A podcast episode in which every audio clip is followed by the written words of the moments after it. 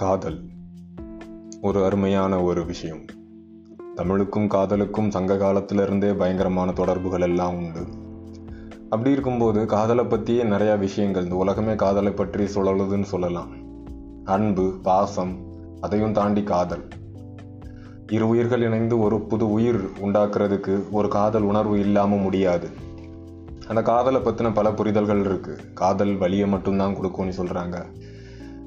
சில பேர் காதல் எல்லையற்ற வலியையும் எல்லையற்ற இன்பத்தையும் கொடுக்கும்னு சொல்கிறாங்க. கண்டிப்பாக லா ஆஃப் கர்மா இங்கே செல்லுபடியாகும்.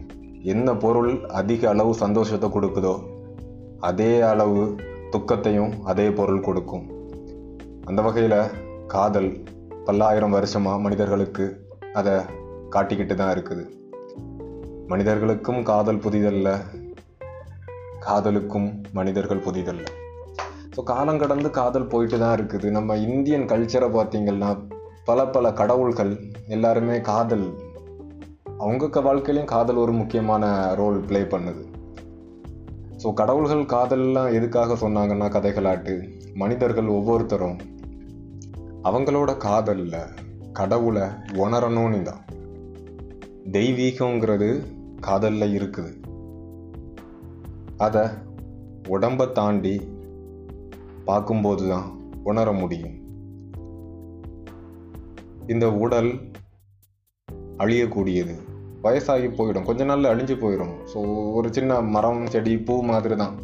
இளமையும் இந்த உடம்புல ஒரு தடவை தான் பூக்கும், பூத்தது கொஞ்ச நாள்லே வாடி போகும், உண்மைதான். ஆனால் அந்த மனசு, காதலை உண்டாக்குற அந்த மனசு, அந்த மனசுக்கு வயசு உண்டான்னு பார்த்தீங்கன்னா இருக்க முடியாது. அந்த மனசை செம்மைப்படுத்துறதான் அறிவுன்னு சொல்லுவோம். ஸோ 60 வயசுலேயும் குழந்தைகள் இருப்பாங்க, 20 வயசுலேயும் முதியவர்கள் இருப்பாங்க.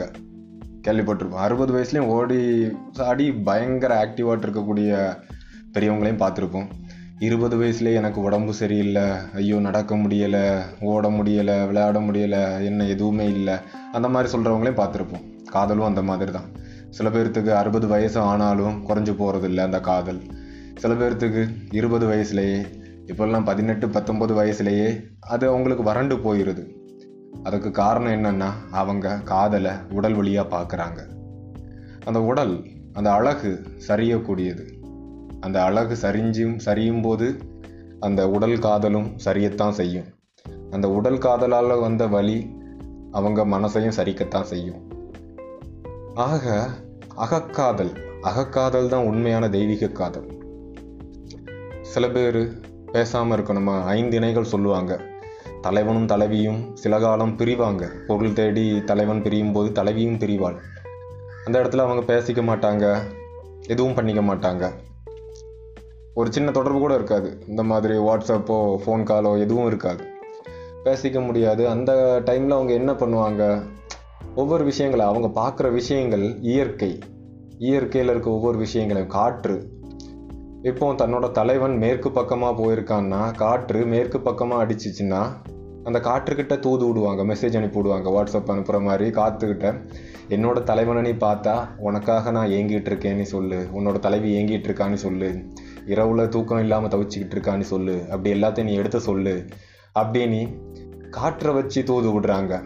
சில பேர் ஏதாவது பறவைகள், சின்ன பறவைகளாக இல்லைன்னா நாரை, அந்த நாரையெல்லாம் மைக்ரேட்டரி, அடிக்கடி இடம்பெயர்ந்துக்கிட்டே இருக்கும், அந்த நாரைகிட்டெல்லாம் தூது விடுற மாதிரி, சின்ன வண்டுகள்கிட்ட தூது விடுற மாதிரி, கடல் அலைகிட்ட தூது விடுற மாதிரி, மலை மேகத்திட்ட தூது விடுற மாதிரி, அப்படி தூது விட்டு அவங்களுக்கு உள்ளே இருக்க அகக்காதலை பெருக்கிக்கிறாங்க.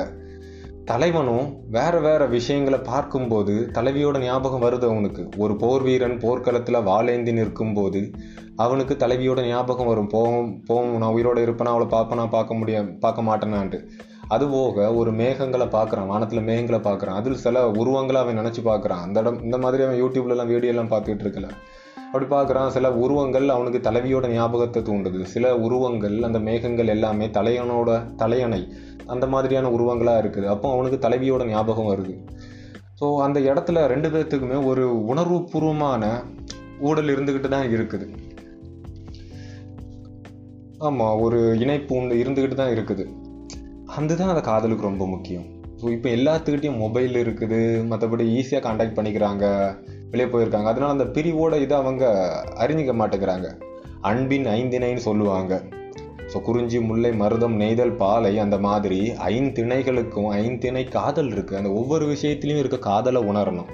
இப்போ ஒரு தலைவனும் தலைவியும் ஒன்றா இருக்கிறதுனாலேயே அது காதல்னு சொல்லிட முடியாது. ஒன்றா இருந்தாலும் அது காதல், அது குறிஞ்சி திணை. கூடலும் கூடல் நிமித்தமும் சொல்லுவாங்க. ஒன்றா இருந்து கொஞ்சம் குழாவுற அந்த காதல், அதுவும் ஒரு வகையான காதல் தான். முல்லை நில காதல், பிரிதலும் பிரிதல் நிமித்தமும். பொருள் தேடி அவன் தலைவன் பிரிஞ்சு தான் ஆகணும். அந்த பிரிவுலையும் இருக்கக்கூடிய காதலை உணரத்தான் செய்யணும். மருதத்திணை, மருதத்திணையில் ஊடலும் ஊடல் நிமித்தமும். ஸோ வாழ்க்கையில் ஏதாவது பிரச்சனைகள் வந்துக்கிட்டு தான் இருக்கும், ஏதாவது ஒரு பிரச்சனைகள். ஸோ அதனால் தலைவிக்கு தலைவன் மேலேயோ தலைவனுக்கு தலைவி மேலேயோ சிறு கோபம் வரலாம். சிறு கோபம் வந்து தான் ஆகும். அப்படி பெர்ஃபெக்டான லவ் இருக்காது, சிறு சிறு கோபம் வரும். சங்க காலத்திலே சொல்லியிருக்கானுங்க. அந்த ஊடல், கூடலுக்கு ஊடல் இன்பம்னு சொல்லுவார் திருவள்ளுவர். ஸோ அந்த கூடல், சின்ன சின்ன கோபம், சின்ன சின்ன சண்டைகள் வரத்தான் செய்யும். அந்த சண்டைகளுக்குள்ளேயும் ஒரு காதல் இருக்குன்னு சொல்லுவாங்க. அந்த காதல் அங்கேயே தான் இருக்கும், அந்த இதுலேயும் இருக்கும். மற்றபடியும் பிரிந்து செல்லும் போது அதை நினச்சி வருந்துறாங்க. ஸோ இப்போ கூட சில பேர் பிரேக்கப் ஆச்சுன்னா ஒரு 3 மாதம்லாம் ஒரு காலத்தில் 90s கிட்ஸ் ஃபீல் பண்ணலாம். இப்போல்லாம் ஒரு வாரமாவது ஃபீல் பண்ணுறாங்கல்ல. ஸோ அந்த பிரிவில் இருக்கக்கூடிய அந்த வலியை உணர்றதும் ஒரு காதல் தான்.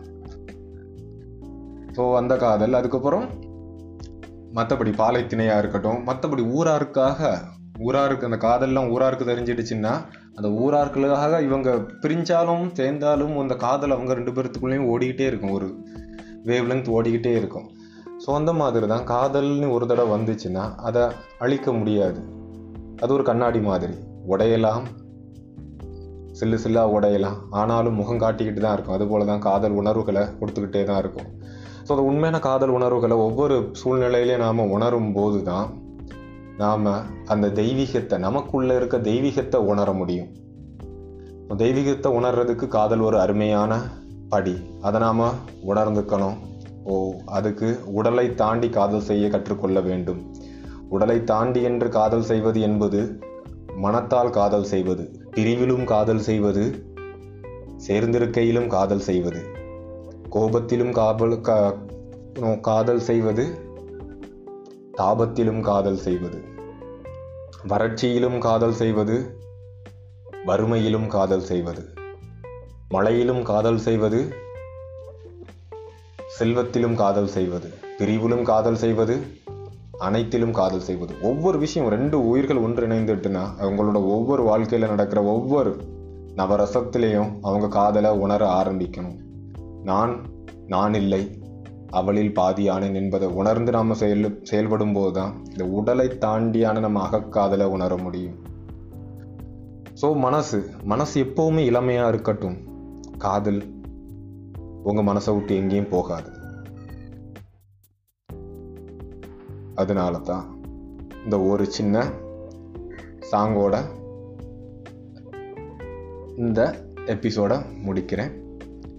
ஸோ காதல் பண்ணுங்கன்னு சொல்ல மாட்டேன்னா, ஏன்னா எல்லாரோட லைஃப்லேயும் மனசுலையும் காதலுங்கிற ஒரு விஷயம் இருக்கதா செய்யுது. அதை அடுத்த லெவலுக்கு கொண்டு போங்க. அதை தான் நான் சொல்கிறேன், ஒரு தெய்வீகத்தன்மைக்கு கொண்டு போங்க. காதலை அகத்தால் பண்ணுங்க, உடலால் ரசியுங்க, மனதால் செழுமையாவீங்க. தேங்க்யூ.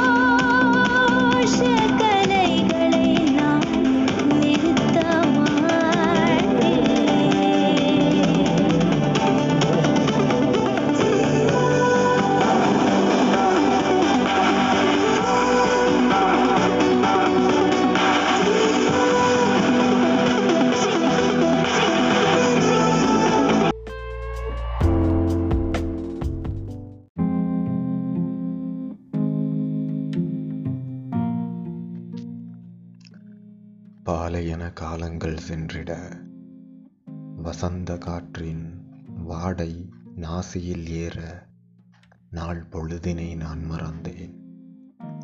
அவளிரு கண்ணொளியில் என் வாழ்க்கை பாதையை கண்ட நாட்களும் உண்டு. அந்த கண்ணொளியில் சிறு கண்ணீர் துளிகள் ஊற்றெடுக்க கவலையெனும் காட்டில் தொலைந்த நாட்களும் உண்டு. காதலனும் நோய் வந்தபின் கணவனும் மருந்துகள் அதிகம் தேவைப்படுகின்றன.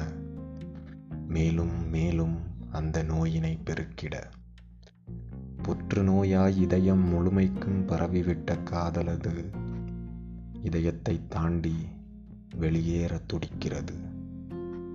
இதயம் இதனை தாங்காது சற்று கனம் கூடவும் செய்கிறது. காலை கண்மலர்கள் மலர்ந்ததும் அவளது ஞாபகமும் மலர்ந்து அன்றைய நாள் மனம் வீசத் தொடங்குகிறது. அம்மனமே மனதினை துளைத்து நினைவுகள் என்னும் நிழல் சாம்ராஜ்யத்திற்கு மனதினை அடிமையாக்கி அழகு பார்க்கின்றன. அவள் கடந்து போகையில் நான் நனைந்த காதல் மழை துளிகளினால் இப்போதும் மனம் வீசும் தேகம் இன்றும் மண் வாசம் மாறா பானம் பார்த்த பூமியாய் அவளின் காட்சிக்கு ஏக்கம் கொள்கின்றன.